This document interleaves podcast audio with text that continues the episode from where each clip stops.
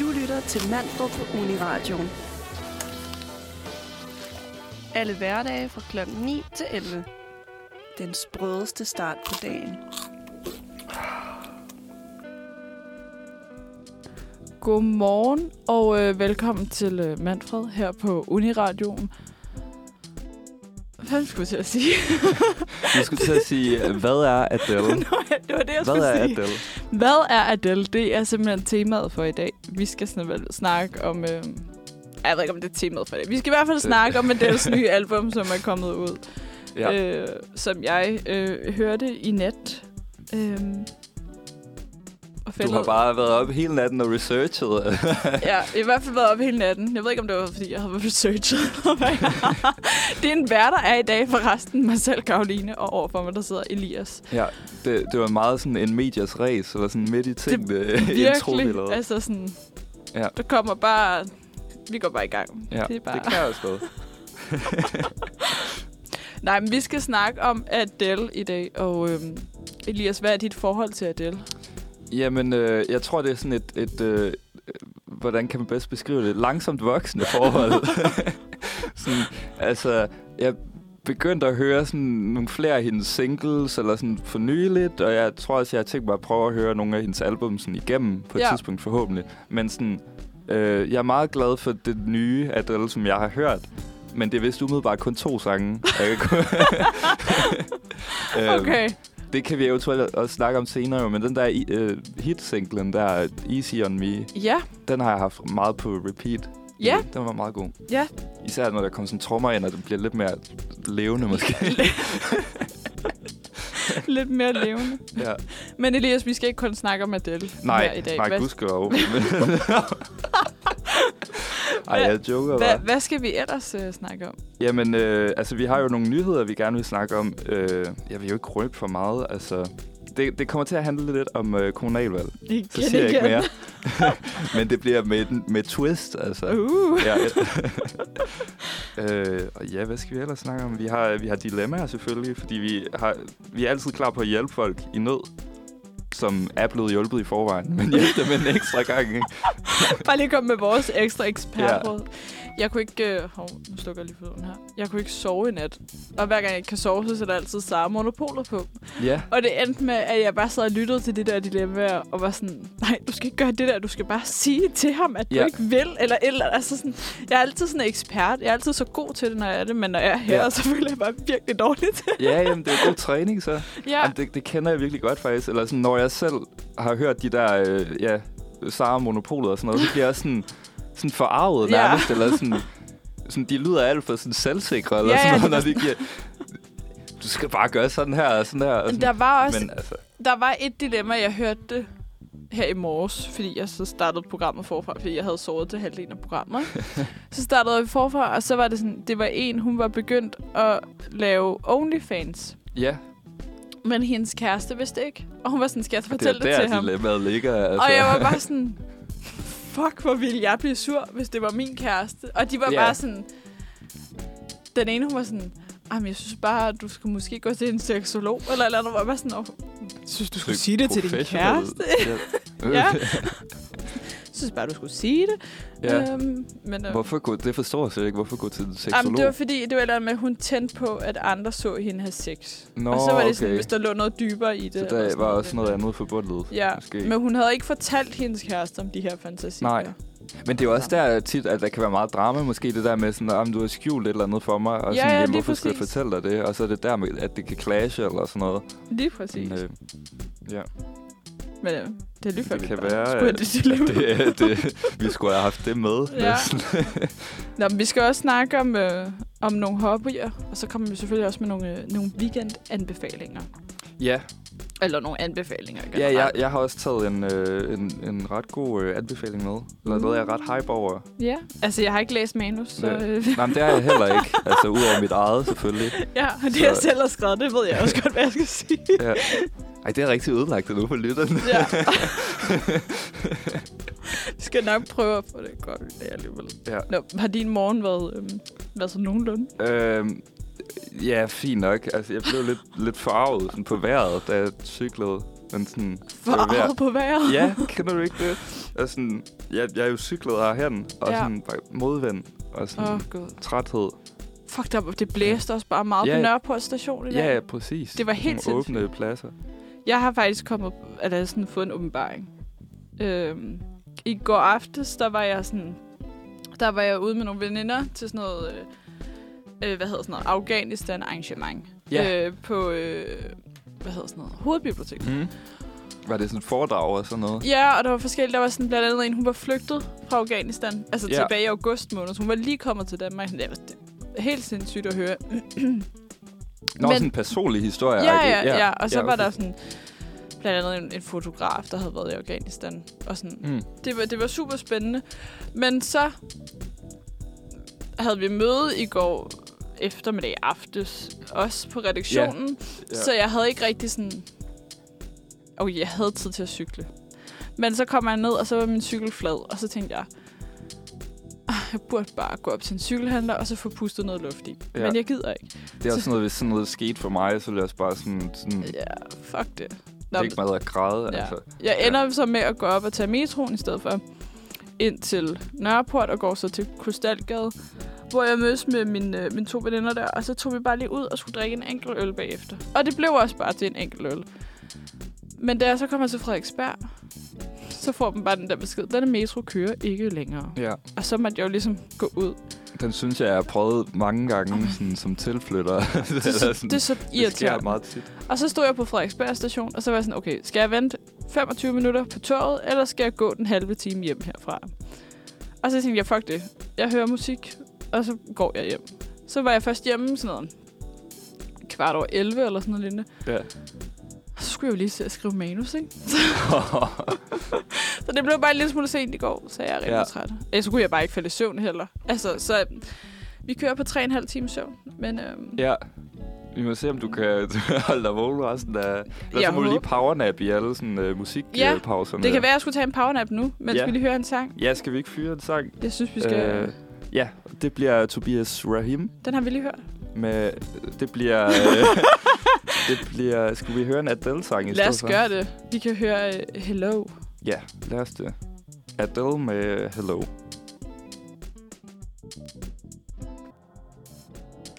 Det var Adele med Hello. Og vi skal til den første nyhed, vi har med, og den kommer fra dig, Elias. Det gør den nemlig. Og vi har jo lige snakket om, at vi gerne vil snakke noget mere om Adele. Men inden vi gør det, så synes jeg lige, vi skal gøre vores, sådan, vores borgerpligt, kan man sige.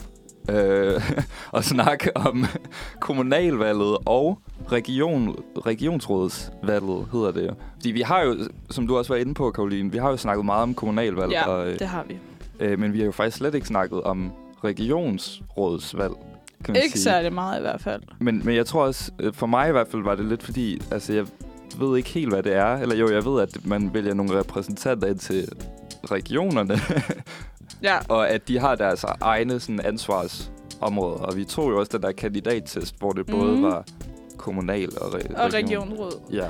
Altså, jeg ved stadig ikke helt sådan 100%, hvad det er. Nej, men jeg tænker bare sådan, jeg ved ikke, hvilken sådan, bygning de sidder i. Og sådan, nej, hvad det er for et, sådan, jeg forstår det heller ikke helt, fordi så sidder de på forskellige steder. Ja. Og så er Region Hovedstaden simpelthen bare røvlangsom, for der er stadig ikke fundet ud af, hvem der skal sidde i regionsrådet i Region Hovedstaden. Nej, vel, altså det er sådan en kommunalvalg, der har fyldt det hele. Ja, virkelig. Men så var jeg jo også, i går var jeg sådan på sådan en bar, og så snakkede vi med sådan nogle af mine veninders venner, og sådan, om hvad vi havde stemt på og sådan noget. Ja. Og så var jeg sådan, altså jeg har bare stemt det samme, som jeg har stemt til kommunalvalg, men jeg aner ikke, hvad regionerne gør. Og så var de sådan, hvad så, hvis den, du har stemt på, bare går ind for, at man skal dræbe alle dyr? Og jeg ved det ikke, altså sådan... var sådan, ja, men nu har jeg taget chancen, og jeg aner ikke, hvad det er. Og jeg synes virkelig, sådan, at det er en fejl, at man ikke ved, hvad det er. Ja, virkelig. Fordi det er bare sådan noget, du skal lige huske at stemme på det her. Du får bare sådan, hvad fanden skal jeg bruge den her gule seddel til? Altså, ja, præcis. Men og der var også rigtig få, der stemte til regionsrådet. Nå, der er mange, der kun har stemt på det ene. Ja, der er mange, der har stemt blankt, synes jeg, jeg har læst. også, men altså... Jamen, ja, men altså, det må jeg indrømme. Det var også det, jeg gjorde, ikke? Det var sådan, at jeg bare kopierede, copy-pastede min stemme, så at sige. Og så siden da har jeg sådan læst lidt op på det, og sådan... Så vidt jeg har forstået det, så regionerne, de sidder jo også på noget med sygehusene, eller sundhedsvæsenet. Ja, ja. Og det er jo også et ret vigtigt emne, kan man sige, på mange måder. Ja. Hvordan de... Jeg har sådan en confession, og jeg er faktisk ikke særlig stolt af den. Men altså, jeg tog en kandidattest kun til regionsrådet. Okay. Og så var jeg sådan, okay, jeg bliver nødt til at finde ud af, hvad jeg skal stemme på. Mm. Og så... får jeg bare sådan, du ved, man får både sådan noget, dem her er du mest enig med, og dem her er du mindst enig med. Ja. Og jeg var mere enig med Rasmus Paludan, end jeg var enig med Lars Løkkes søn. Altså, det var sådan noget 25% og 20% eller sådan noget enig med dem, jeg var. Ja. Men jeg var stadigvæk sådan, okay, hvad fanden kan jeg være mere enig med Rasmus Paludan, end jeg var med Lars Løkkes søn? Ja, det lyder lidt mærkeligt. Men eller jeg tænker sådan, hvad er hans politik med sådan, eller sådan regionspolitik? Jeg aner det ikke. Og jeg tænker, hvis man er sådan 20% eller 25% enig, så er man ikke særlig enig. Fordi altså, dem jeg var mest enig med, var jeg sådan noget 97% enig med. Altså sådan helt åndssvagt meget. Yeah. Så, men jeg ved stadig ikke, hvad det er. Men du har taget nogle nyheder med. Det er rigtigt, ja. Det var der, jeg ville hen også. Og det var egentlig bare sådan en samling af flere nyheder og resultater fra kommunalvalget og regionrådsvalget. Så jeg vil bare gerne lige highlight nogle af dem, jeg synes var mest interessant. Fordi altså, hvis man går ind på DR, så bliver man stadig sådan lidt spammet med artikler om kommunalvalg. Og jeg synes faktisk, da jeg skulle lave det her indslag, var det sådan lidt... Der var for meget at vælge imellem. Men noget af det, vi kan snakke om i hvert fald, det er, at Fredriksberg Kommune, de har jo fået en ny socialdemokratisk borgmester, som hedder Michael Windfeldt. Ja. Og det, der er vildt ved det, det er jo, at Frederiksberg traditionelt har været en konservativ kommune i 112 år, faktisk. Ja, og faktisk længere tid end der, fordi inden, der var de en højere kommune. Men højere er jo så blevet konservativ efterfølgende, ja. Så jeg tror, at det er sådan noget 130 siden. År, eller sådan noget. Altså, det er helt åndssvagt, hvor mange år. Ja. Det er... Siden partier fandt det. Ja. Så kan man jo være glad, eller ikke så glad. Ja. Det var interessant i hvert fald, og det er altså fordi, at Enhedslisten, Radikale, SF og S, de har dannet en koalition. Men konservative er stadig det største parti i Frederiksberg. Det er bare sådan... Det skulle jeg også lige vende mig til, det der med, at koalitionerne betyder virkelig meget. Det er helt vildt. For, altså, det største parti kommer ikke nødvendigvis til at få overborgmesterposten. Nej. Jeg sad vågen hele valgnatten og fulgte med. Ja. Jeg tror ikke... Det var så... Jeg gik i seng klokken 5, og klokken 5.41, der var der svar fra Frederiksberg. Altså, det var sådan noget, hvor jeg virkelig var sådan, jeg skulle bare holde mig vågen lidt i dag længere. Mm. Men så var jeg så på Twitter under hele aftenen, og så var der en, der havde skrevet, lad os nu håbe, at Radikale Venstre ikke bliver sure og går over og stemmer på en konservativ kommune. Og jeg var bare sådan, fuck, hvor jeg ikke håber, det sker. Og så var folk bare sådan på Twitter, var sådan, men det kunne godt ske. Og jeg var bare sådan, fuck. Så det var virkelig sådan noget. Altså, på den ene side, så var jeg sådan, okay, altså, Frederiksberg har været konservativ forever. Mm. Så selvfølgelig kommer man til at blive konservativ igen. Men det virker også som om, at sådan, de der aftaler og koalitioner, der, at det er sådan noget, som partierne har aftalt med hinanden på forhånd, før resultatet sådan, hvis det her sker, så gør vi sådan her, planlægger det hele. Og så er der måske nogen, der lige har ændret mening i sidste minut, eller sådan noget. Eller... Men hvad hedder det? Radikale Venstre, de har jo været ude og sige, at de vil ikke støtte op om en konservativ. Nå, konservativ. Og det var, fordi der har været noget sag med noget boligspekulation og sådan noget. Ja. Ja, det er rigtigt. Det tror jeg heller ikke har været sundt for ham. Nej, det tror jeg heller ikke. Nå, men lad os skynde os videre til de to andre nyheder også. Fordi hvis vi så kigger på Socialdemokratiet sådan lidt mere generelt, så har de jo fået sådan et relativt dårligt resultat i forhold til sidste valg i hvert fald på landsplan. Og ja, især i storbyerne har de altså tabt mange mandater. Og i Københavns Kommune er de jo blevet overhalet af Enhedslisten, som altså er blevet det største parti. Men der går overborgmesterposten altså stadig til Socialdemokratiet, eller Sofie Hestorp Andersen.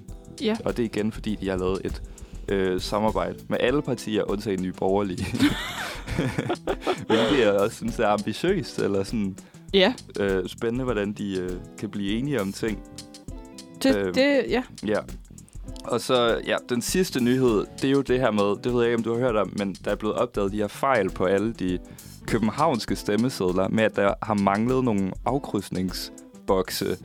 Ja. Ud fra kandidaterne fra et parti, der hedder Frihedslisten. Ja, det så jeg også, der var på Fredriksberg. Der var en af kristendemokraterne, som ikke havde nogen boks. Ja. Det virker også til, at det er sket ret tit, men det er meget sjældent, at det fører til sådan en omvalg. Men man kan jo stadigvæk godt sætte kryds inden for navnet, fordi navnet er jo stadigvæk i en boks. Så. Ja, det tror jeg også var en af pointerne. Men jeg tror, hvis det nu havde været Socialdemokratiet eller andet, et af de kæmpe store partier, så havde det været noget andet, end hvis det er sådan en forholdsvis lille parti. Ja, det er nemlig det, fordi en af pointerne i artiklen der fra DR, som snakker om det, det er, at hvis man laver omvalg til sådan et lille parti, jo, så kan det også påvirke, sådan, hvordan folk vil stemme lige pludselig, fordi de har fået masser af sådan medieopmærksomhed lige pludselig og sådan nogle ting. Så ja, der er alle mulige spekulationer i det. Men det er åbenbart noget, der sker ret tit. Yes. Men du har så været ude at stemme i tirsdags også? Ja. Ja. Jeg synes... Hvordan var... skulle du stå i kø længe? Nej, det var ikke længe. Hvad stod jeg? 10 minutter eller sådan noget. Okay. Det var ikke voldsomt. Nej. Og jeg var sådan, jeg skal ikke gøre det for sent, og så alligevel blev klokken bare 3:30, og så var sådan, ja, men så er der alle sikkert bare, alle på Frederiksberg sikkert ude at stemme lige nu. Det var de så ikke. Det var ikke sygt lejt til at stå i køen. Nej, okay. Jeg gik sådan lidt i panik nemlig, fordi jeg var på arbejde, og så skulle jeg sådan på vej hjem. Klokken var blevet 17 eller sådan noget, før jeg nåede hen til det der sted. Og sådan, jeg kendte ikke stedet. Nej. Og så er det sådan, hele vejen var bare sådan dækket af, folk stod sådan fyldt hele vejen, så jeg kunne slet ikke se, hvilken bygning det var. Så jeg var sådan, nej. Men det gik ret hurtigt faktisk alligevel, så jeg synes, det var fint nok. Det var først, da jeg stod inde i stemmeboksen, jeg var sådan lidt, fuck, skal jeg stemme på? Ja, og sådan størrelsen på de der sædler der også. Det var så besværligt, sådan, jeg kunne ikke, jeg kunne ikke læse det hele. Også da jeg skulle folde de der sædler sammen bagefter, jeg var sådan, blev nødt til at stille min taske på gulvet, og så sådan, satte den ene stemmeseddel under arm, og så folde den, og så smide den ned, og så... Jeg ved heller ikke, hvorfor jeg lyder overrasket. Jeg har stemt til kommunalvalg før. Jeg tror bare, jeg har glemt, hvordan det var. Sådan, der stod. Men sidst du stemte til kommunalvalg, var det så i Københavns Kommune også? Nej, det var i Odense, jo. Der var ikke lige så mange partier i Odense, er der det? Nej, det er der. Jeg tror, det har nok været mindre. Ja, det er nok det. Ja. Fordi jeg så også et billede fra et eller andet. Det var et eller andet TV2 eller sådan noget, som havde en eller anden dækning i... Ringsted? Whatever. Yeah. Det er også ligegyldigt, hvor det var. Men det var i hvert fald bare ikke lige så stor kommune som Frederiksberg og København. Yeah. Der var ikke særlig mange... Får man bare sådan et visitkort. Ja. Hvad fanden var det, jeg læste et eller andet med? At sådan... der var et parti, der hed sådan noget... Odins Vikinge her, eller sådan noget, til regionalvalget. Ja, det lyder lidt voldsomt. De havde fået 50 stemmer. Det synes jeg faktisk er forholdsvis mange. Ja, men på landsplan, ikke? Eller hvad? Jo, i Region Hovedstaden. Nå, okay. Yeah. Men jeg tror kun, de stiller op i hovedstaden. Men alligevel, så synes jeg, de er forholdsvis mange. Ja. Nå, vi skal til at høre noget musik. Det er rigtigt. Nu synes jeg, vi skal høre Them Changes, fordi ting er måske i forandring efter det her kommunalvalg. Og det er med Thundercat. Den kommer her. Det var Them Changes af Thundercat.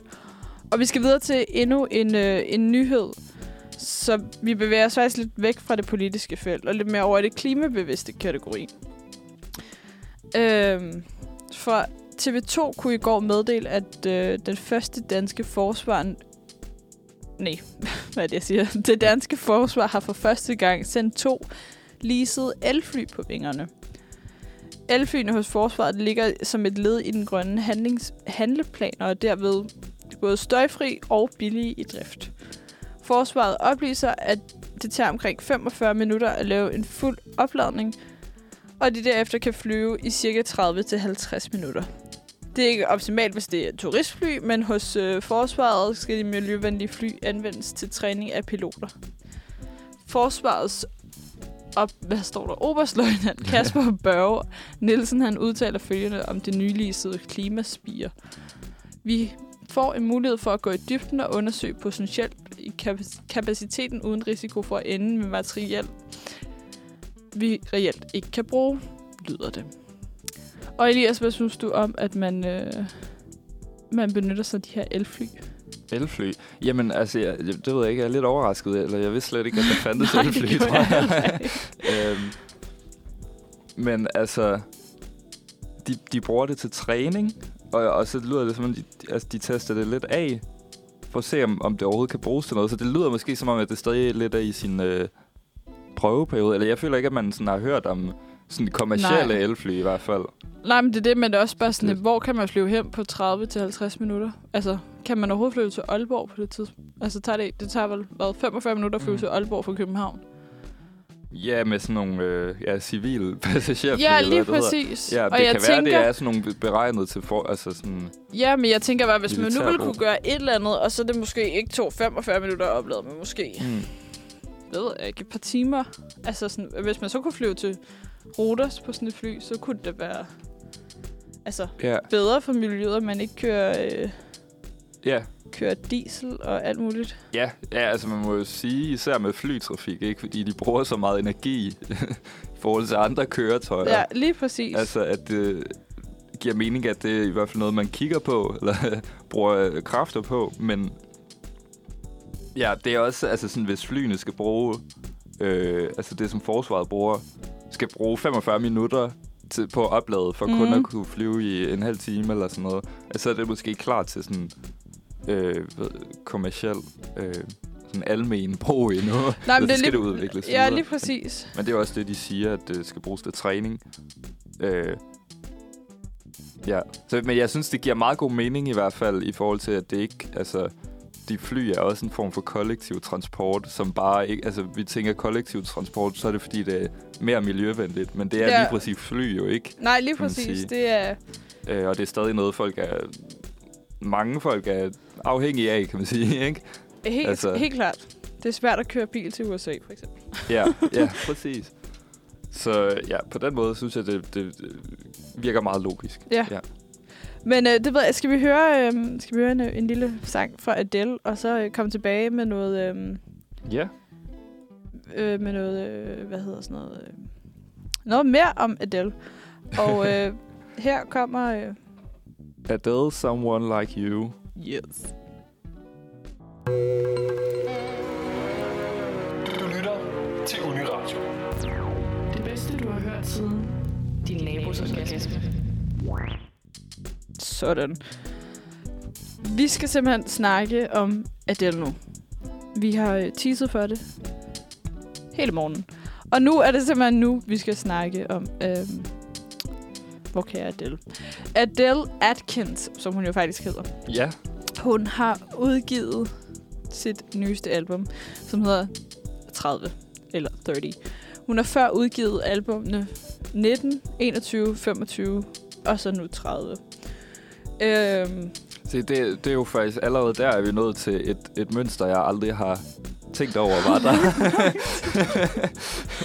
Der er faktisk et andet mønster i det også. Hun udgav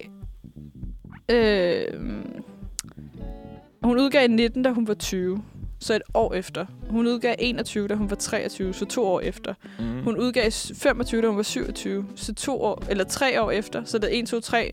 Nu hun... Fandt hun er 34 eller sådan noget. Så det er sådan 1, 2, 3, 4 eller sådan. Det er sådan... Det er sådan en... hvad kalder man sådan noget? Det hedder et eller andet i matematik. Talrække eller... Nej, ja. Det hedder noget andet. Jeg ved det ikke. Ja, hun er sådan en matematiker. Ja. Altså, fun fact. Til jul for 5-6 år siden, der fik jeg et gavekort til Fona af nogen fra min familie. Dengang det fandtes. Og det var virkelig sådan noget, Fona lukker om 5 minutter-agtigt, og så åbner det aldrig igen. Så, det var lige da de begyndte at sælge sådan hårde hvidevarer, var det ikke? Det er noget, de lige har i sådan en måned, ja, og så gik præcis. De nedenom med hjem. Ja, lige præcis. Og så det allersidste, jeg købte, det var et Chromecast. og Adeles 25-album. Det var det allersidste, jeg købte i Fona. De var forbundet, ikke? Sådan, ja. Det var castet musik. Ja. Og det er super dumt, fordi den der CD'en står hos min mor, og jeg har ikke nogen CD-afspiller, og min mor har ikke nogen CD i hendes bil, eller sådan. Vi kan ikke høre det nogen steder. Men det er bare sådan, det er meget fedt at have, altså. Men i hvert fald bare så har jeg... Bare kig på det og læse det der booklet. Jeg har nogle facts om Adele. Ja. Er du klar? For hun har faktisk rimelig mange rekorder. Okay. Albummet 21, hvor Someone Like You, som vi lige har hørt, er fra, var det bedst sælgende album i det 21. århundrede. Der er solgt 31 millioner eksemplarer. Så det er rimelig godt. Ja, det er ret vildt. Så gik det 17 gange platin i UK, som var den højeste af nogen soloartist nogensinde. Yeah. Og så er den gået diamant i USA. Og når den går diamant, så skal den sælge over 10 millioner eksemplarer. Ja, yeah, okay. Og hun er også britisk jo, så det er sværere for dem at bryde igennem. Så har hun rekorden for længst tid liggende som nummer 1 på Billboards 200 med 24 uger, hvor hun slår I Will Always Love You af Whitney Houston. Ja, det er også... Ja. 21 har så også rekorden i at være på Billboards top 20 i... 200. Det er mig, der skrev 20. I længst tid. Den har været der i 353 uger. Det er næsten 7 år. Altså, det er sindssygt. Så var hun den første kvinde nogensinde til at have 3 sange på Billboards top 100, top 10 på samme tid, og det var sangene Set Fire to the Rain, Rolling in the Deep og Someone Like You, som vi lige har hørt. Yeah. Og så er hun også den første sangen til at have 2 sange i både top 5 på Hot 100 og på Billboard 200. Og det er nemlig kun The Beatles og 50 Cent, der har formået at gøre det. De 3 dinosaurer i musikhistorien. Det bliver den næste generationers Beethoven og Mozart. Ja, præcis. Sidder og analyserer det i musiktimerne. Men jeg synes, at det er ret imponerende, fordi altså Adele laver jo også mange sådan, rolige sange, eller sådan, det er ikke sådan dansemusik nødvendigvis det hele. Og så altså, synes jeg, det er fedt, at det stadig kan være på top 100 og sådan noget i så lang tid. Ja. Men jeg tror faktisk, jeg har misforstået noget om Adele. Jeg troede, hun var med i sådan X-Factor eller sådan noget. Nej. Og hun vandt det. Eller The Voice eller et eller andet. Nej, jeg tror ikke, hun har været med i noget sådan... Okay, men det er fake news. Så. Det er fake news, du bringer. Men jeg synes i hvert fald lige, vi skal høre en sang fra hendes nyeste album. Nu skal vi høre det nye. Og vi starter med en sang, vi har spillet før. En single, der blev udgivet for, hvad er det, nogle uger siden? Ja. Yeah. Det er nemlig Easy On Me. En af Adeles helt nye sange, Easy On Me, hørte vi lige her. Og vi er slet ikke færdige med at snakke om Adele, fordi hendes nye album, det er simpelthen blevet udgivet i går. Og Elias, du har ikke hørt det endnu? Ikke front to back, nej. Nej. Det har jeg i går, da jeg sad og skrev det her. Og, kom det først ud sådan midt om natten? Eller sådan jeg forstod det ikke helt, det troede jeg, det ville gøre. Og så tænkte jeg bare sådan, om jeg venter til 00. Yeah. Og så var det derinde, og så gik jeg på sådan Twitter og sådan noget, og så havde bare folk skrevet sådan noget for 6 timer siden sådan... Oh my god, det er en ny sang. Og jeg var sådan, ej, har jeg fucking ventet hele dagen. Det er så vildt, at folk sådan anmelder det bare sådan minutvis, efter det er udkommet. Ja, men det, altså, ja. Men i hvert fald, så har hun inde på sin hjemmeside skrevet en lille tekst om albumet, som jeg tænker, jeg lige vil læse. På sin Twitter, siger du? Nej, på sin hjemmeside. Nå, okay, ja. Hun har skrevet, jeg var virkelig overhovedet ikke, hvor jeg håbede på, da jeg startede på det her for 3 år siden. Faktisk modsat. Jeg stoler på rutinen og på hele tiden at føle mig sikker. Det har jeg altid. Og alligevel kastede jeg mig bevidst og villigt ind i en labyrint af absolut rod og tumult. Jeg har lært mange blærede hjemlige sandheder om mig selv undervejs. Og jeg har smidt mange lag, men jeg har også pakket mig selv ind i nogle nye. Jeg har opdaget virkelig hjælpsomme og sunde mentaliteter til at lede med. Og jeg føler mig endelig, at jeg har fundet den følelse igen. Jeg vil endda gå så langt til at sige, at jeg aldrig har følt mig så fredfuld, som jeg gør nu. Og nu er jeg endelig klar til at udgive det her album. Det var mit ride or die igennem den mest turbulente periode af mit liv. Da jeg skrev det, var det min ven, som kom over med en flaske vin og noget takeaway for at gøre mig glad. Min vise ven, der altid giver de bedste råd. Ej, at forglemme den vilde, der siger, It's your Saturn return, babes. Fuck it, you only live once. Den ven, der ville sidde op hele natten og bare græde med mig. Den der get up and go-ven, der ville hente mig og tage mig med ud og ikke ville høre på mig, når jeg sagde, at jeg ikke ville ud. Den ven, der sneg sig ind, efterlod et magasin, en ansigtsmaske og noget badesalt, så jeg kunne føle mig elsket igen og minde mig om ting, og ikke bare hvilken måned vi var i, men også huske på, at jeg skulle practice noget self-love. Og så den ven, der uanset hvad, tjekker op på mig. Også selvom jeg er stoppet med at tjekke op på dem, fordi jeg er blevet så optaget i min egen sorg. Jeg har genopbygget mit hjem og mit hjerte siden det, og dette album fortæller det. Home is where heart is. Det er sådan, hun beskriver sit nye album. Ja. Og nogle interessante indsigter i processen bag, ja. Eller nogle af de tanker, hun har gjort sig. Hun har også sagt på et tidspunkt, at den her handler, for hun blev skilt i den her periode. Nå, okay. Så den her, altså, der er meget af det, som handler om sådan skilsmisse og sådan nye ting. Og sådan, jamen, hun er bare, man kan bare mærke, at hun er et andet sted i sit liv, end ved de tre andre albums. Ja. Yeah. Hun har også en sang, som hedder My Little Love, og jeg sad simpelthen bare og tudede, da jeg hørte den. Og det er, sådan, det er sang nummer 3, eller sådan noget, så det var sådan... Altså...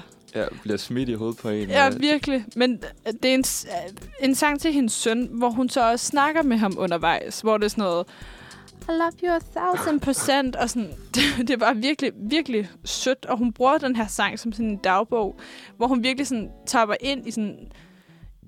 ensomhed og angst, og hun virker bare sådan meget menneskelig. Altså sådan, På et tidspunkt, så er der bare musik, og så kan man høre, at hun bare har indtalt sådan, jeg føler mig virkelig ensom i dag, og jeg normalt så føler jeg mig ikke ensom. Altså sådan, hun bruger virkelig sådan, man kommer til at kende hende på en eller anden måde, føler jeg. Ja, vi er meget intimt, eller sådan noget.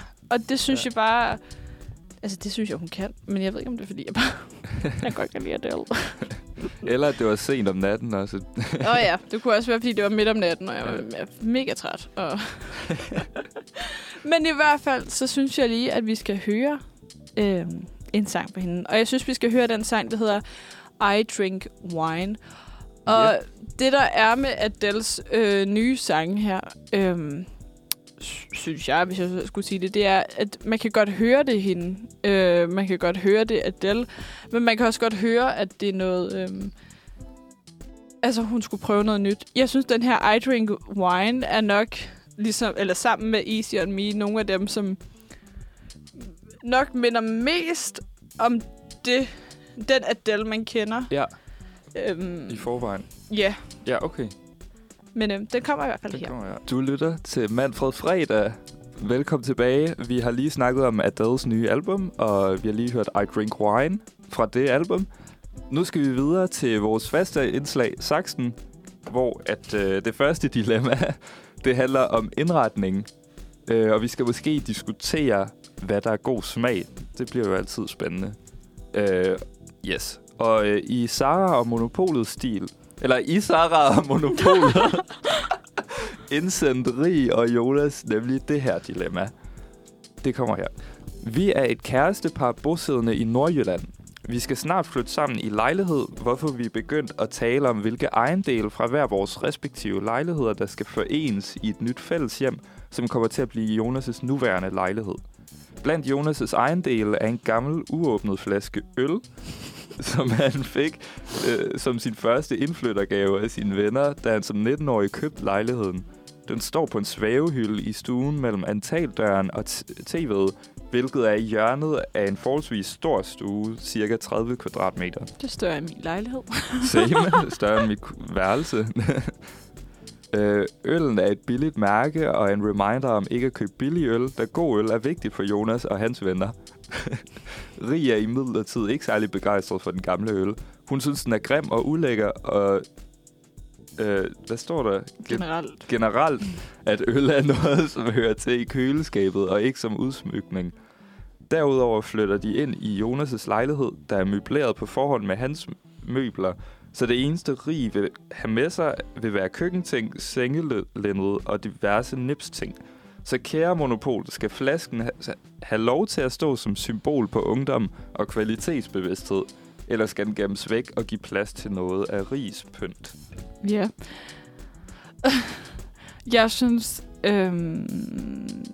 Jeg synes lidt, hun siger det selv, eller siger det selv.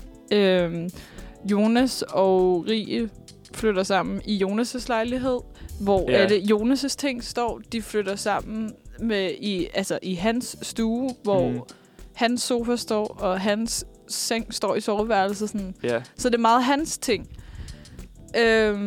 Men hun har alle sine nips-ting med. Og jeg synes, hvis hun skal have lov til at have sine nips-ting med, så skal han også have lov til at have sådan en grim flaske øl stående. Ja. Yeah. Og jeg ved godt, altså, jeg vil ikke have råd til at gå ud og købe en ny sofa, men det kunne bare være et alternativ, det der med, at man køber en fælles ting. Ja, yeah, at man bygger noget sammen. Ja, ikke? Man i stedet for, at sådan, nu tager jeg bare min tandbørste, stiller det i kruset her, og så har jeg mit tøj i skabet. Mm. Altså sådan. Ja. Yeah. Ja, det kan også blive sådan en konkurrence i sådan, jamen hvis du skal have lov til det her, så skal jeg det her. Og det er sådan lige bare præcis. Irritation af formålet. Og det virker lidt til, at Rie bare... Altså sådan, fordi jeg skrev, de flytter sammen. Det gør de jo også, men hun flytter jo bare ind. Altså sådan... Ja. Yeah. Fordi det er hans ting, der stadig står der, ikke? Ja. Yeah. Så et eller andet sted, så tror jeg mest, at det er...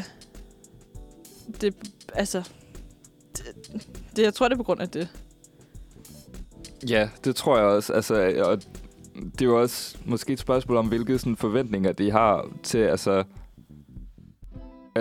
en ting er at flytte sammen i noget, en lejlighed, man finder fællesagtigt. Men hvis den ene sådan, flytter ind og skal falde til hos den anden-agtigt... Altså, det er stadig noget, altså, selvfølgelig noget, man er fælles om, men der kan godt være nogle andre forventninger med det, eller sådan noget. Og sådan, hvad der... Ja... privat og sådan nogle ting. Så det kan være værd at snakke om i hvert fald. Altså lige forventningsafstemme lidt, måske. Jamen, jeg tror bare virkelig, at det er fordi... Kunne jeg i hvert fald godt forestille mig, at det er fordi, at hun flytter ind til ham, og hun har ikke rigtig nogen ting med. Ja.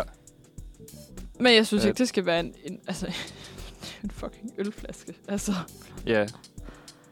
Nå, det ved jeg. Altså, jeg synes, han skal have lov til at beholde sin øl. Ja, han skal have lov til at beholde sin øl. Sådan, ja, men, enig. Men, og så kan de gå ud og kigge på en sofa sammen, eller et sofabord, eller sådan noget.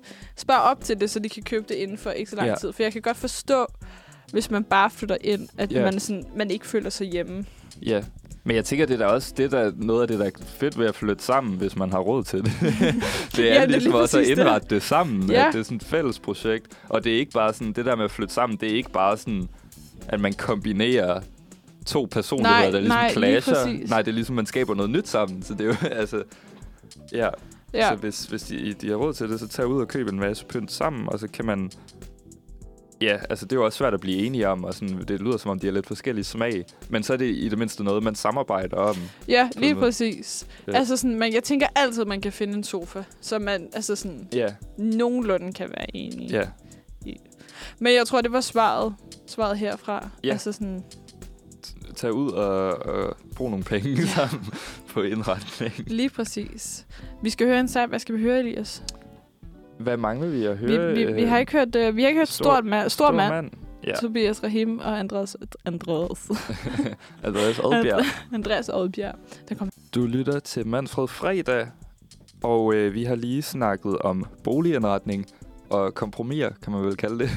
Vi skal videre til næste dilemma, og det hedder spørgsmål om et dyrehjerte præget af tvivl, tror jeg er overskriften. Okay, det kommer her. Jeg har fået min hest opstallet på en gård i Nordjylland. Det er et virkelig dejligt sted, hvor de behandler deres heste godt. Gårdejeren har også selv både en hund og en kat, der bor inde i privaten.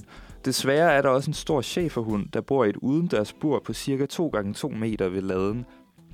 I buret er der et lille hundehus af træ, hvor hunden kan søge ly for regn og vind, men der er intet tæppe eller andet, den kan søge varme i. Jeg ved, at hunden bliver luftet en gang dagligt, men ellers er den i buret året rundt. Hver gang jeg hilser på den, er det som om den prøver at fortælle mig noget. Den er meget kælen og hyler, når jeg går fra den, hvilket gør mig frygtelig ondt. Jeg har talt med et par af de andre hesteejere om hunden. Den ene ville slet ikke blande sig, den anden strammede munden sammen, som lynede han den til, og så sig så omkring for at sikre sig, at ejeren ikke var i nærheden. Jeg spurgte til, om nogen havde talt med ejeren om, hvorfor hunden skulle leve så kummerligt. Jeg blev rådet til ikke at sige noget, for ejeren af gården har temperament, blev der sagt. Men manden gav også udtryk for, at der var mange, der havde frygtelig ondt af hunden. I de sidste par nætter har jeg ligget søvnløst og tænkt på hunden. Det er jo koldt udenfor. Samtidig har jeg virkelig heller ikke lyst til at blive uvenner med ejeren. Så hvad gør jeg? Altså, det lyder jo som sådan noget, et nordic noir, sådan drama, thriller, anslag. Det her, synes jeg. Altså, jeg kan huske, jeg var til en... hvad hedder sådan noget? En 18-års fødselsdag hos min grandkusine. Og hun holdt også ude på en eller anden gård, hvor de havde lejet en eller anden lade, som var et festlokal. Ja, nå, det har jeg også prøvet før, sådan en fest i en lade. Ja, det var på landet. Forfærdeligt.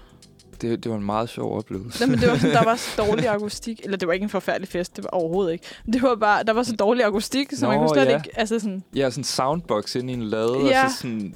Men det var ikke, sådan noget... Det var ikke, det var sådan en familiefest, så det var ikke sådan en party. Nå, det var bare sådan noget. Jeg var til sådan en technofest. Ikke sådan en decideret techno-dagfest. Nå, men i hvert fald så ja. I hvert fald så havde de også sådan en hund, som også boede inde i sådan et bur. Og eller de havde 2 hunde, tror jeg faktisk. Og det var, jeg synes, det var forfærdeligt. Jeg kunne slet ikke, altså sådan, endte med bare at sidde ude på de der hunde. Jeg var bare sådan, du kan ikke lade hunden være ude i et bur. Og det var sådan, det var jo ikke voldsomt stort bur, de var i. Nej.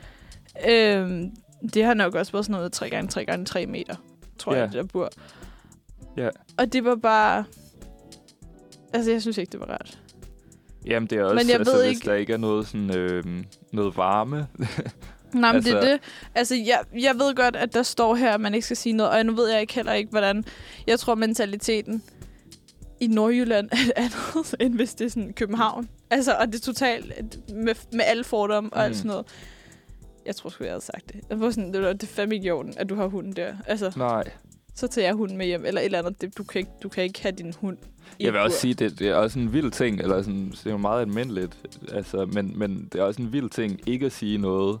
Over sådan, hvis man bliver sådan forarvet over sådan noget, eller sådan ser, at et levende væsen, der har det så dårligt, men så vælger ikke at sige noget af frygt for, sådan, jamen, hvad hvis det er en temperamentsfuld mand, eller sådan noget. Eller sådan. Men jeg forstår bare heller ikke, de har en hund, som bor i privaten, og så har de en schæferhund udenfor i et bur. Ja. Altså, så som om det der er sådan vagthund, eller hvad, altså... Jamen, det er en ret stor hund, jo. Så, jo, men man har sgu da ikke, altså sådan... Man har sgu da ikke... Hvis man har en hund, så har man ikke en hund i et bur. Altså, det er i hvert fald min holdning til det. Ja, nej, jamen, det er også... Altså, jeg tror, vi er ret unisone omkring det. Altså, jeg tror bare... Men hvad skal han... Altså, hvordan skal han så sige det? Jeg havde sagt det. Altså, jeg havde bare sådan... Det synes simpelthen ikke, det er i orden. At den der hund er der. Fordi hvis du ikke vil have hunden, så er der så mange andre, der vil. Og så skal jeg nok hjælpe dig med at få den et andet sted hen. Ja, give den et nyt hjem, eller sådan noget. Ja. Men jamen, det ved jeg. Jo, det kunne man selvfølgelig også godt. Men altså, jeg er bare bange for, at det vil sådan... Hvis han er rygtet for at være temperamentsfuld, eller sådan noget, ikke? Jo, eller sådan, hvis han måske sagde et eller andet med...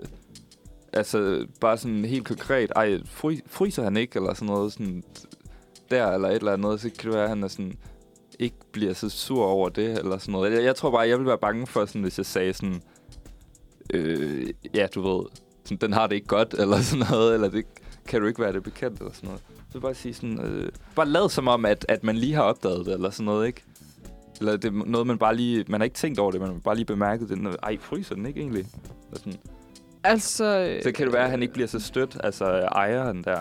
Jeg tror måske, jeg vil starte med det. Ja, og så hvis det så ikke sker noget, så justerer man det. Så vil jeg virkelig være sådan...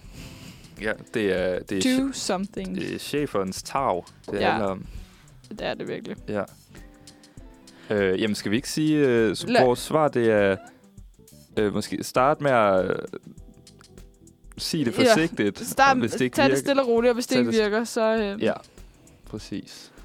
Godt. Det synes jeg er et godt svar. Det, ja. Næste sang, vi skal høre, det er Clara med Girl Like You. Yes.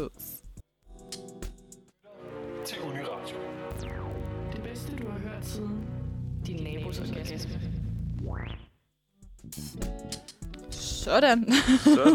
Så er vi tilbage. Nu skal jeg lige finde det. Det er simpelthen, der er simpelthen breaking news her i pausen, har vi lige fundet ud af. Der er simpelthen to. Jeg ved ikke, hvad vi skal starte med. Den lette eller den lidt mere tunge? Hvad er den lette? Lad os starte med den lette. Den så. Lette, det er simpelthen et nyt Hollywood-couple, der er blevet bekræftet. Ja. Pete Davidson og Kim Kardashian er begyndt at date. Så det...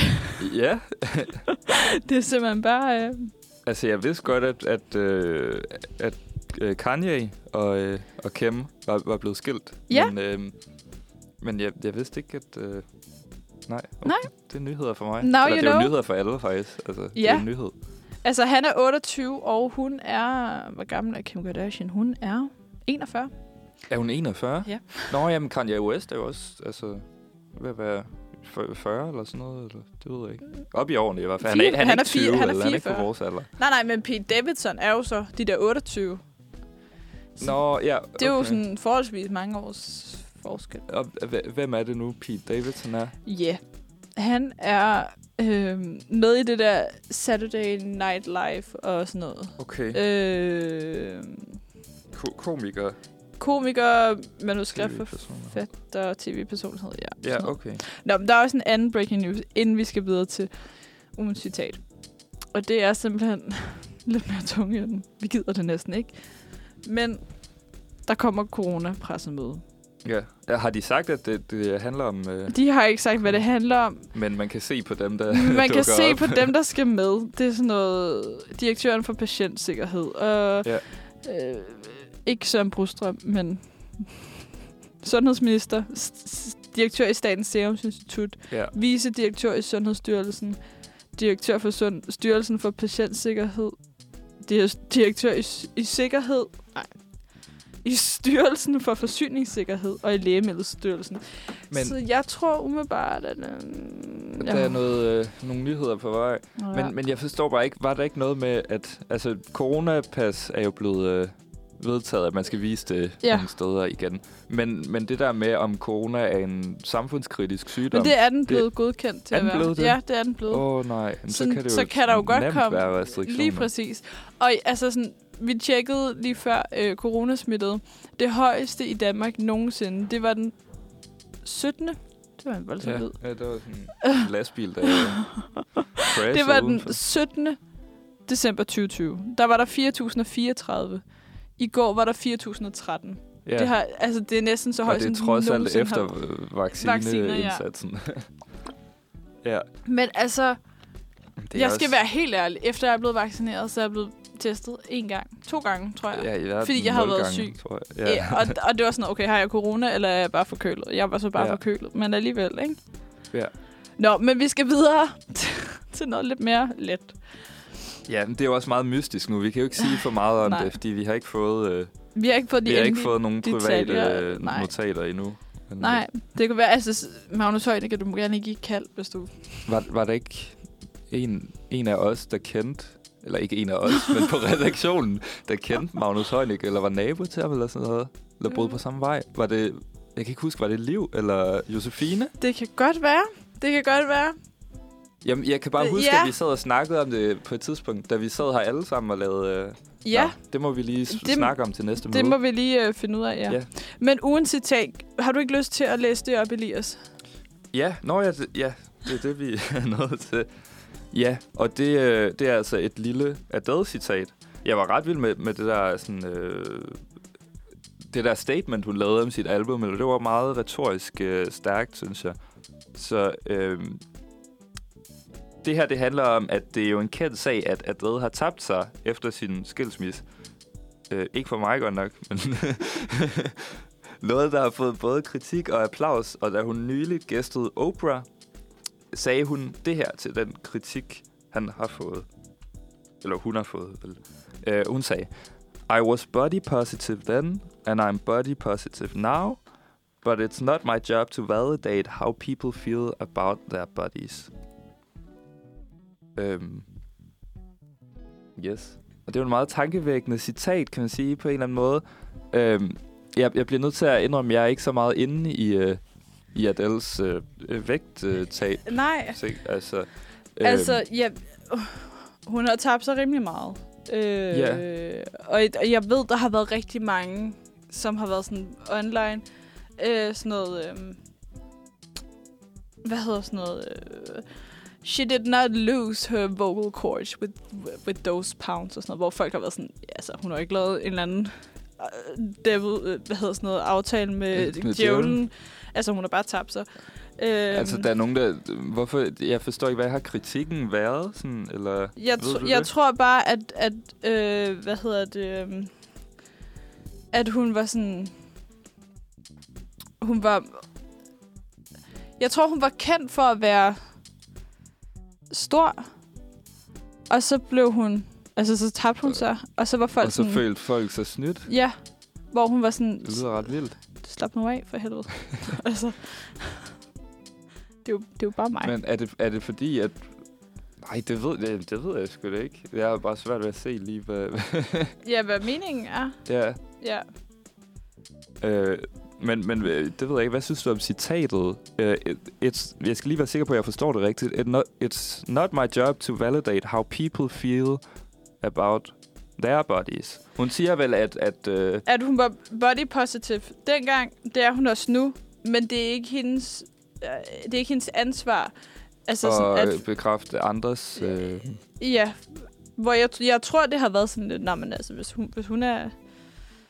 Hvis hun er kendt og kan se sådan ud, så kan jeg også have det godt. Eller sådan. Yeah. Og det tror jeg bare, sådan, hun er meget ret i. At sådan det, altså, hvad er det nu?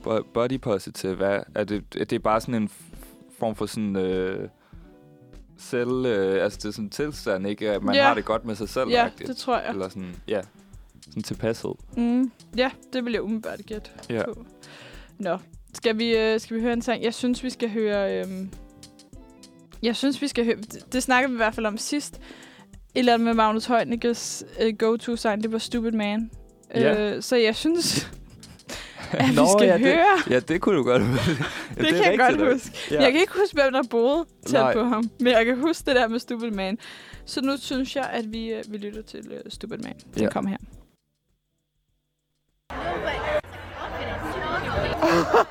You're coming home with me. Okay, for at få noget kontekst på den video, så står der point of view. Hvad fanden er det, der står? Der står sådan noget, you live alone and have no money for nice stuff. Ja, og det man ser på videoen er en kvinde, som tager en ske fra en café. Ja, en guldske. En guldske. Og det her er måske ikke helt en hobby, men de sidste par uger, så har et særligt lydklip været ekstremt populær på TikTok. Og det er det, vi lige hørte, det der sådan, you're coming home with me. Yeah. Hvor folk uploader, at de snupper teskeer og kopper og så videre fra caféer og restauranter. Yeah. Og Uniradion har blandt andet også publiceret en artikel, der hedder, jeg har så tænkt, en sparebevidst studerendes bekendelse. Hvor studerende beskriver, hvordan hun snupper alle de gratis ting, hun kan komme i nærheden af. Altså eksempelvis sukker, salt, peber, sødemiddel, mælk, papir, toiletpapir, servietter. Men det er gratis ting. Og det er jo gratis ting, det virker lidt som om på TikTok, at der er blevet gjort en trend ud af det her, at de unge, de snupper ting på caféer, som de ikke har råd til. Eksempelvis den flotte lille guldske, som der var i videoen her. Som de får til deres 50 kroners kaffe latte. Måske er det en hobby. Nogen skulle se, hvor mange gratis små ting, de kunne få med hjem. Ja. Yeah. Altså har du selv været frist til at tage et ølglas med hjem efter? Nej, det ved jeg ikke. Ikke i sådan selve situationen, tror jeg. Nej. Men jeg kan godt se interessen i det. Ja. Sådan, jeg føler, at hvis jeg skulle stjæle ting, så skulle det være sådan nogle små, sådan fine, dekorative ting på caféer og sådan noget. Og sådan. Ja. Jeg var på et tidspunkt ude at spise brunch med min stedsøster. Ja. Og så kom der sådan, altså det der æg, der kom, hvad hedder sådan noget, røræg, det kom i sådan nogle... sådan nogle fine... jamen sådan nogle støbejerns... det ligner sådan en lille bitte støbejernspande. Og den var bare super sød, og vi var bare sådan, ah, skal vi stjæle med hjem? Og den var bare så varm, så vi kunne ikke holde på den. Vi var sådan, vi kan ikke stjæle med hjem, og vi kan ikke hente noget af vores tasker. Men... Og man kan ikke stjæle en støbe i hans pande heller. Men alligevel, den var bare så fed, og vi var bare sådan, nu går lige at tage den, eller. Men jeg kender faktisk mange, der har lige taget sådan et ølglas eller noget med hjem. Ja. Ja, ja. Altså, og især sådan små ting, en gaf, altså sådan bestik eller sådan noget, ikke? Det er lidt nemt, nemt at komme i inderlommen. Ja, nu skal vi give folk gode idéer. Men vi opfordrer ikke til tyveri. Nej, altså så er det sagt, ikke? Men jeg tænker, det er da også lidt risky, hvis der er sådan en TikTok-trend med det, sådan at optage sig selv. Altså, og så lægge sådan bevisbyrden op på TikTok af sådan her mig, der hapser noget service fra den her restaurant. Ja, location tag, altså lige tag restauranten i det også. Ja. Jeg ved ikke, hvor stor anbefaling det er herfra. Nej, altså anbefalingen er at tjekke det ud på TikTok. Ja, don't try sikkert. This at home. Tjek det ud. Don't try it at a restaurant. Og læs artiklen. Altså læs, jeg har tænkt, bare bevidst studerendes bekendelser. Og det er også en god titel. Det minder om en eller anden, jeg ved ikke, jeg har lyst til at sige Bridget Jones, men det gør den nok ikke. Altså et sak eller noget? Nej, det synes bare, det minder om sådan Bridget Jones. Det er noget, der hun nok kunne have sagt eller sådan noget. Men det ved jeg. Jeg synes, vi skal høre noget, noget musikere. Ja, og næste nummer, det bliver Travis med Butterflies. The moment America becomes a socialist country is the moment that America ceases to be America. The United Socialist States of America. Job-killing, soul-crushing socialist agenda. I mean, hello, Venezuela. They want to take your pickup truck. They want your money, and if you won't give it to them, they'll take it. They want to rebuild your home. Socialism destroys. Socialism kills. People really die. It's despair. Destruction. It's starvation. Poverty. Squalor. Chaos. Death. Death. Death. Death. And they want to take away your hamburgers. Ja, det var, det var sådan en samling af nyhedsklip. Og jeg havde lige muted dig, Caroline. Det er fordi, det er mit moment, det her, altså. Okay, så holder jeg min kæft. Ej, hvad hedder det? Det var et klip fra et nyt program, der hedder The Problem with Jon Stewart, som er et talkshow. Jeg ved ikke, om du kender Jon Stewart, Caroline, men det er ham, der har hostet The Daily Show før. Det der talkshow. Det siger mig noget. To sekunder. Nu skal jeg skal lige finde ud af, hvad der han ser ud. For jeg kender ham sikkert. Ja. Han har hvidt hår. Ja, men så tror jeg, så meget kan jeg sige. Wow, du er overhovedet ikke ham. Jeg fandt Jon Stewart Mill, former member of Parliament of the United Kingdom. Han døde i 1873. Åh, nej. Nej, det er ikke han. Nå, nej, det er fordi, det er John J-O-N uden H. Ah, okay. Det gør forskellen. Nå, jo, han ved jeg godt, hvad man er. Ja. Det, han har jo været sådan, host på The Daily Show i mange år, men så stoppede han jo med det, og der kom en ny vært til, tror jeg. Ja. Og så lavede han ikke rigtig nogen programmer i en årrække, men jeg blev altså meget overrasket over at finde ud af for en uges tid siden, at han har startet et nyt talkshow, som altså hedder The Problem with Jon Stewart, som egentlig er meget samme format. Altså det her sådan politisk nyhedssatire noget, hvor han ligesom, ligesom det vi hørte lige før, spiller sådan nogle nyhedsklip eller noget politikere, amerikanske politikere siger, og så rander han ligesom bare ud fra det, eller kører det hen ad et tidsspor, gør grin med det, og sådan noget. Det, der så lige er med den her anbefaling, er, at man kan kun se det på Apple TV, Og det gør mig lidt ked af det, eller sådan. Jeg synes faktisk, der er mange gode ting, som jeg sådan lidt har, også sådan film og sådan noget, som kun udkommer på Apple TV nu, og jeg har ikke råd til det. Men har alle ikke nogle andres? Jamen, den der Apple TV, har man ikke det, når man har et Apple-produkt? Nå, er det ikke sådan noget? Nå, men det kan godt være, altså hvis det er sådan. Men jeg tror, det var et eller andet med, at man kunne få det, eller i hvert fald kunne man få et eller andet gratis. Hvis man købte et Apple, okay, så kunne man få det gratis et halvt år eller sådan noget. Nå, okay, ja, men det er jo også ret lang tid. Ja. Det kan man jo så eventuelt udnytte. Men altså... Det kræver bare lige, at man har et Apple-produkt. Ja. Det er så det er værd at købe et Apple-produkt, for bare at kunne få lov til at se et program. Men ja... Men mange af de her sådan, små klip, de bliver jo også lagt op på YouTube, ligesom med sådan, nogle af de andre, mange af de der amerikanske talkshows, ikke? Der Stephen Colbert og Jimmy Fallon og hvad hedder de alle sammen, ikke? Alle de der. Jamen, der er mange af dem, der bliver lagt op på Apple. Letterman også. Ja. Ja. Men det kan jeg i hvert fald godt anbefale. På YouTube ligger der også mange sådan interviews og sådan behind-the-scenes-klip. Det synes jeg egentlig ikke var lige så spændende som sådan talkshow-klippene, hvor de sådan spiller nogle nyheder og sådan det der socialism destroys og sådan noget, og de bare sådan klipper en masse stemmer sammen. Det synes jeg, det er meget sjovt. Og det er også altid godt, synes jeg, i sådan nogle talkshow-programmer at have sådan nogle rigtige nyheder med. Måske, eller selvfølgelig det bliver lidt mere sådan grounded med ting, der foregår i politik. Og det er ikke bare sådan en eller anden fiktion, som man kan grine af-agtigt. Det både sådan virker rigtigt og sjovt på samme tid. Her den anden dag, der så jeg den der... hende der Trish... Hvad fanden hedder? Hende, der var på Fox News. Hende, der var det der... Ja. They make cupcake factories. Hvad har hun sagt det? Hun er en af nyhedsværterne, i hvert fald.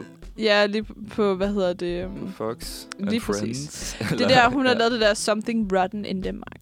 Det var hun til Stains School forever. Ja. They never graduate. They make cupcake factories. Altså, det er sådan... Yeah. Jeg så det her for ikke så længe siden, eller nogle dage siden. Og jeg blev bare sådan helt forarget over, at det var sådan... Yeah. Jamen, det er ligesom, det lykkedes for dem, at sådan bestemt over, at de bare får sådan en skræmmevirkning, bare at man udtaler dem. Ja. Nå, jeg gik faktisk lige ind på Apple TV's hjemmeside. Man kan få 7 dage gratis. Eller 3 måneder gratis, hvis man køber en Apple-device. Ja. Så er den lagt derud i hvert fald. Ja, det er den virkelig. Det vi faktisk forberedte hele programmet på at sige det. Sådan product placement. Skjult reklame. Og vi må ikke lave reklame. Ups. Nej, det er ikke, det er ligesom, ikke ligesom før, så det her heller ikke en opfordring til, at man skal... Gør det, hvis du har lyst. Det ligger også på YouTube, og det... Ja, så kan man så overveje det. Til selvstilling. Det er Google, det reklamerer vi heller ikke for. Nå ja, vi må faktisk ikke... Altså... Jeg må faktisk ikke sige noget. Vi skal bare holde vores kæft. God radio. Nå, men i hvert fald noget jeg gerne vil spørge til sidst, det var, altså sådan, synes du egentlig sådan talkshows generelt er fedt, eller sådan de der andre amerikanske sådan talkshows, er det noget, du ser, eller har set? Med sådan, det behøver ikke at være faldet, der er jo også de der, jeg synes Letterman kan være okay nogle gange, eller sådan hans interviews. Jeg har set nogen. Og så er der bare andre, jeg synes, der... Altså sådan noget... For eksempel sådan noget... Hvad fanden det hedder? Med James Corden. The Late Late Show. Nå ja, men han er brite, ikke? Jo. Ja. Jeg synes, det er sådan halvnederen. Ja. Jamen, der er også mange af de der britiske talkshows, som også bliver vist på DR nogle gange. Hvor jeg sådan er lidt irriterende. Ham der er Graham Northern. Yeah. Han er fra Irland, jo. Nå, okay. Men han har... Altså, det er... Han bor i London. Og sådan. Ja, lige præcis. Jeg elsker det. Jeg synes, det er så fedt. Yeah. Men jeg elsker den der sådan... Han har også bare sådan tør humor. Han er bare sådan... Yeah. Jeg synes, det er fedt. Det er næsten sådan lidt klovnehumor-agtigt. Ja, virkelig. Eller sådan... Han er bare sådan... Ja, han er bare så cool. Han er sådan en character nærmest. Ligesom sådan noget Ali G-show eller sådan noget. Men så er der så også... Jeg ved ikke, om det... Altså sådan, det er jo ikke et talkshow-agtigt. Det er sådan lidt mere Godmorgen Danmark-agtigt. Men det der Good Morning... Britain? Ja. Nå, bare det der Godmorgen nyhedsprogram. Det har jeg set meget også, faktisk. Det der, men Phil og Holly, deres kombination, de to værter. Jeg elsker dem. Altså, jeg synes, de er så fede. Og så i går, så jeg, det var så godt, at ikke Holly, der var, det var en vikar inden, eller sådan noget. Mm. Men det var en mand, som havde verdens største penis, eller sådan noget lignende. Og så lige pludselig rejser han sig op. Og så siger han, fed, this is for you. Og så tager han sin telefon frem, og så viser han den bare. Og man kan ikke... Altså, de er bare sådan... Altså, et billede af den. Ja, men han viser det til værterne. Ja, ikke til... Fordi de havde sådan en... Forestil dig sådan en Pringles-dåse med, for ligesom... Sådan, den er lige så stor som den her. Hvor altså... De er sådan... Ja, men er den der? Og så viser han så det der billede til dem, og de sidder bare totalt i chok. Nå, ja. Og det er så... Photoshop. Men det er bare så fucking sjovt.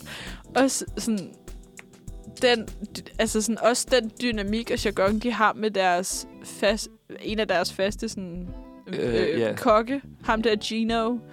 Han er italiener. Har de en kok også? Ja. No. Han er italiener. Hvor at, der er sådan et klip, hvor Holly, hun siger et eller andet med sådan... Men det er der sådan... Fordi der er sådan noget tidlig morgen, ikke? Jo, og så er der noget efter, hvor det er mere sådan underholdning og de interviews. Jo, og jamen sådan, det er det der sådan meget godmorgen Danmark-agtigt. Ja. Hvor er det Holly og sådan... Jamen det her, det mener... Hvis der var sådan... If it had ham in it, it would be like a British carbonara, eller sådan noget, ikke? Hvor han er sådan... If my grandmother had wheels, she would been a bicycle, eller sådan. Og det giver bare ingen mening. Og det er fucking godt, sjovt. Det er altså, godt, at der er sådan en løsluppen stemning ja, men der er bare virkelig sådan altså. Ja. Fantastisk, ja. Har du set det der klip, hvor ham der Piers Morgan, han bare sådan stormer ud af studiet? Ja, det har jeg set. At han men han... Piers Morgan, ham kan jeg heller ikke tage det godt lide. Hvad fanden? Han minder mig om en eller anden skuespiller. Han minder mig om ham, der er med i Mamma Mia. Og han spiller... Fuck hedder han? Harry. Ja. Fuck hedder han. Han hedder... var det irriterende. At det er fuldstændig væk. Det er Piers Brosnan, og så er det... Han hedder også Piers. Nej, det er ikke ham. Nå, det er ikke ham. Nej. Så er det der... Det kan være, det er Piers Morgan. Nej. Han er også med i... Han spiller med i... Bridget Jones' dagbog. Okay. Det kan jeg ikke hjælpe med. Ellers så skal jeg bare sætte en sang på nu, og så kan vi lige ja, så kan jeg finde ud af det imens. Ja, lad os gøre det. Okay, så vi skal høre Jesper Buk med bandet Søn. Her hørte vi Jesper Buk af Søn. Og vi skal videre til nogle weekendanbefalinger.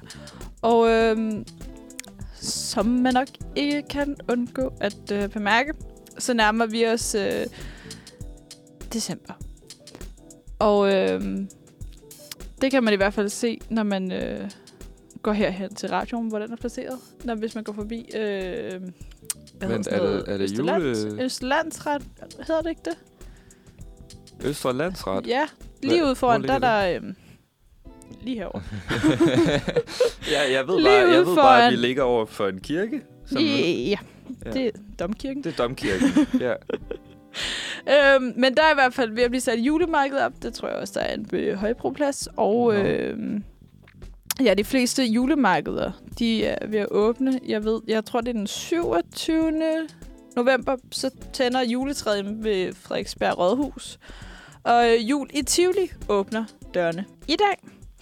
Så der kan du komme og nyde en kop gløgg og nogle æbleskiver og hygge dig i årets hyggeligste årstid. Altså, jeg kan godt sige dig, sådan æbleskiver, det var noget af det, der fik mig igennem lockdown sidste år. Og det er faktisk helt glemt. Sådan, nu ser jeg tilbage på det og tænker, sådan, hvad lavede jeg egentlig sidste år? Når jeg spiste æbleskiver. Og, ja. Jeg kan ikke huske, om det var sidste år. Min stemmer har i hvert fald fødselsdag 29. november. Jeg tror, det var sidste år. Mm. Og så var vi inde og spise på Wagamama inde i Tivoli. Og så fordi, at lige op til jul, så er der sådan... pyntet totalt op med jul. Mm. Og så gik vi forbi sådan en julebod, og så kunne man få... så kunne man få... varm kakao med mint vodka i. Og vi var sådan, det lyder fucking klamt. Og så smagte vi det, og det smagte overraskende godt, og vi var bare sådan...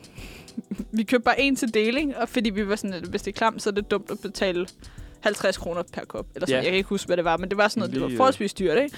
Og yeah. Vi var bare sådan, fuck, det smager godt, det her. Og så det er altså virkelig en anbefaling, hvis de har det igen, så... De er kommet et eller andet suspekt i det, som gør, at man bliver afhængig af det, eller sådan noget. Men hvis du ikke helt er til jul endnu, så har du altså sidste mulighed for at se Efter Stilheden. Kunstens kvinder tager ordet på Statens Museum for Kunst den her weekend.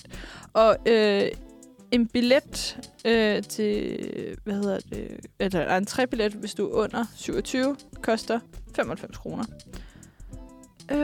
Så det synes jeg faktisk er en forholdsvis okay pris. Altså. Og har du måske bare lyst til et godt glas vin på en af Københavns gode vinbarer, så er en bar som Vivant. Vivant? Jeg ved det ikke. Jeg ved ikke, om det er fransk.